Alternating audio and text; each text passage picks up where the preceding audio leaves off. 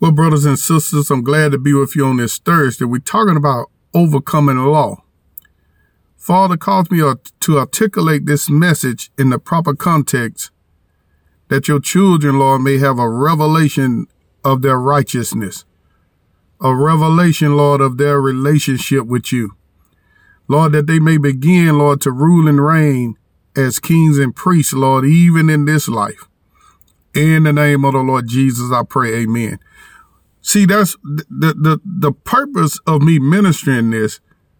Like I told you, probably those who listen to me regularly, God wants his people to come to a place where they're yielding or wielding authority over um, regions, over nations, over cities, over states, over the country. But in in, in order to yield uh, wield your authority even in your own home, you have to understand that you're righteous and that you're a child of God, even in the natural. Your child is your child because they came through the mother's womb. They're born your child. That's the same way you become a child of God by being born again. And the way you do it, see, there's a way you do it in the natural, right? But it's also a way you do it spiritually. And the way you get born again spiritually is to believe on the Lord Jesus Christ. That's it. That's it. After you believe on him, he started to teach you the ways of the kingdom. See what I'm saying? He started telling you, hey, this is how we act. We act this way. We don't do this. We don't do that. That's when you read Paul's writings. You'll find out, you know, we don't do this. We don't do that because you are born again. It's a perfecting of the saints. Because you are born again, you begin to change. But you can't expect a, a person that's not born again to change. They cannot keep law. How many understand that? So let's go back. I want to read some of this stuff I read again. Romans 3.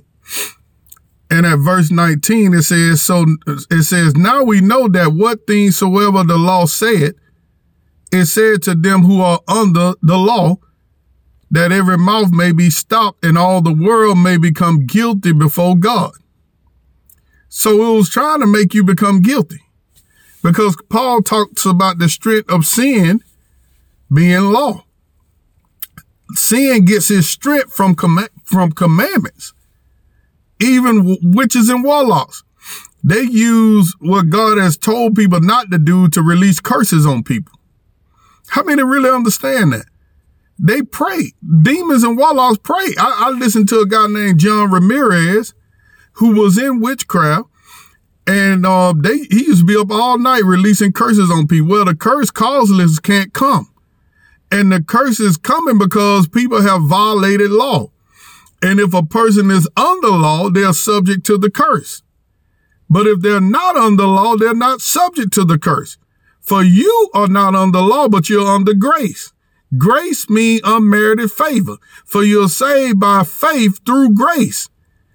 And see, even that is not of yourselves. It's a gift of God, not of works.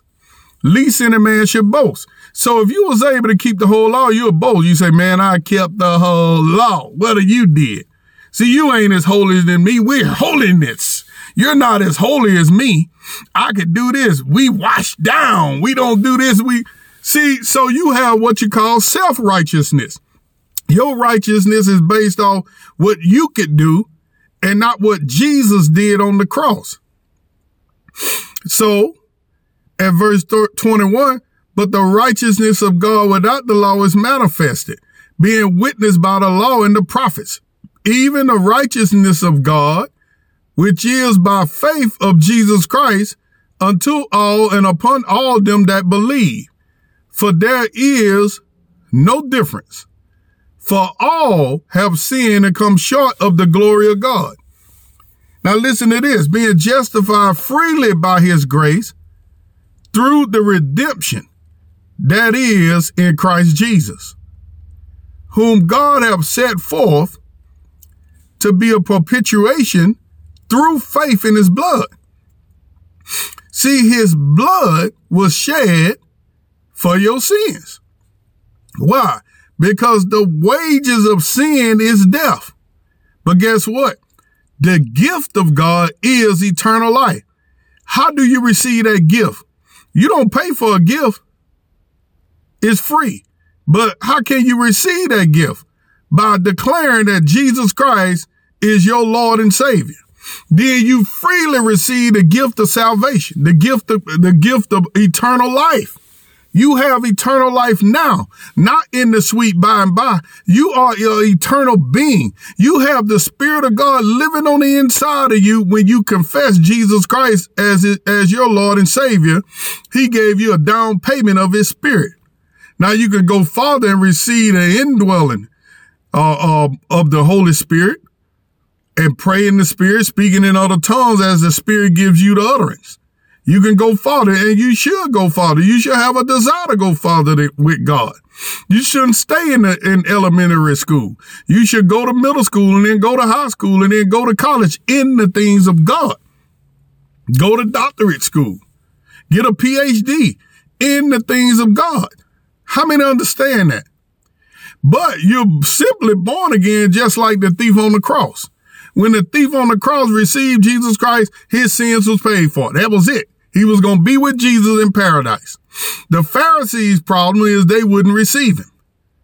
And I don't care how evil a person is, if they confess Jesus as Lord, but you got to stick with it. It's not given to the, to the strong or to the swift, but him that endured to the end.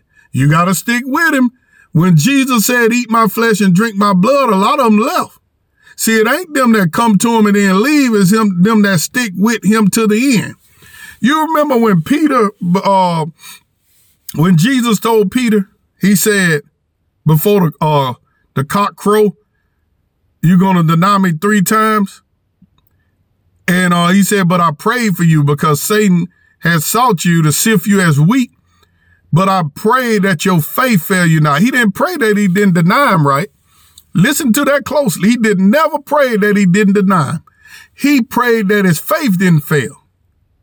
See, as long as he had faith in Jesus as being his sacrifice, as long as he had faith in Jesus as being his righteousness, eventually God will, will, will get him back in order. That's how it works. That's why people try to judge people on whether they sinning or not. You got to judge them on whether they receive Jesus or not. Because if they receive Christ, if they stick with Christ, he to clean up. He to clean them up. You just have to stick with it. Don't be in and out. If you make a mistake, stick with him. Stick with him. Stick with him. Stick with him. Stick with him. Stick with him. And he to solve all your problems. He's going to clean you up. He's to have you walking around in righteousness because you've been made righteous already. He just gonna get you where you look righteous. I mean, understand it because you're righteous in your spirit before you have righteousness in your flesh. Just like things happen in the spirit before they manifest in the flesh. See, you was born in heaven before you was born on earth. You was created in heaven before your spirit was sent into that body. Hallelujah. So, so his faith in his blood to declare his righteousness for the remission of sins that are past through the forbearance of God. Verse 26, to declare, I say at this time, his righteousness, that he might be just and the justifier of him which believeth in Jesus. Who is justified? The word justified means just as if you never sinned. So the people which believe in Jesus has been justified. That means if you believe in Jesus, it's just as if you never sinned. Now, verse 27 said, where is boasting in? See, you can't boast now. It is excluded by what law? Of works? Nay, but by the law of faith. See, it's a new law. Now it's the law of faith. Therefore, we conclude that a man is justified by faith without the deeds of the law or the deeds of law. He, is he not, is, is he the God of the Jews only? Is he not also of the Gentiles? Yes, of the Gentiles also. Seeing it is one God which shall justify the circumcision by faith and the uncircumcision through faith. Do we make void the law through faith? God forbid. Yea, we establish the law. What? We establishing a law that supersedes that law. I got a lot to say. I'm out of time. Be blessed.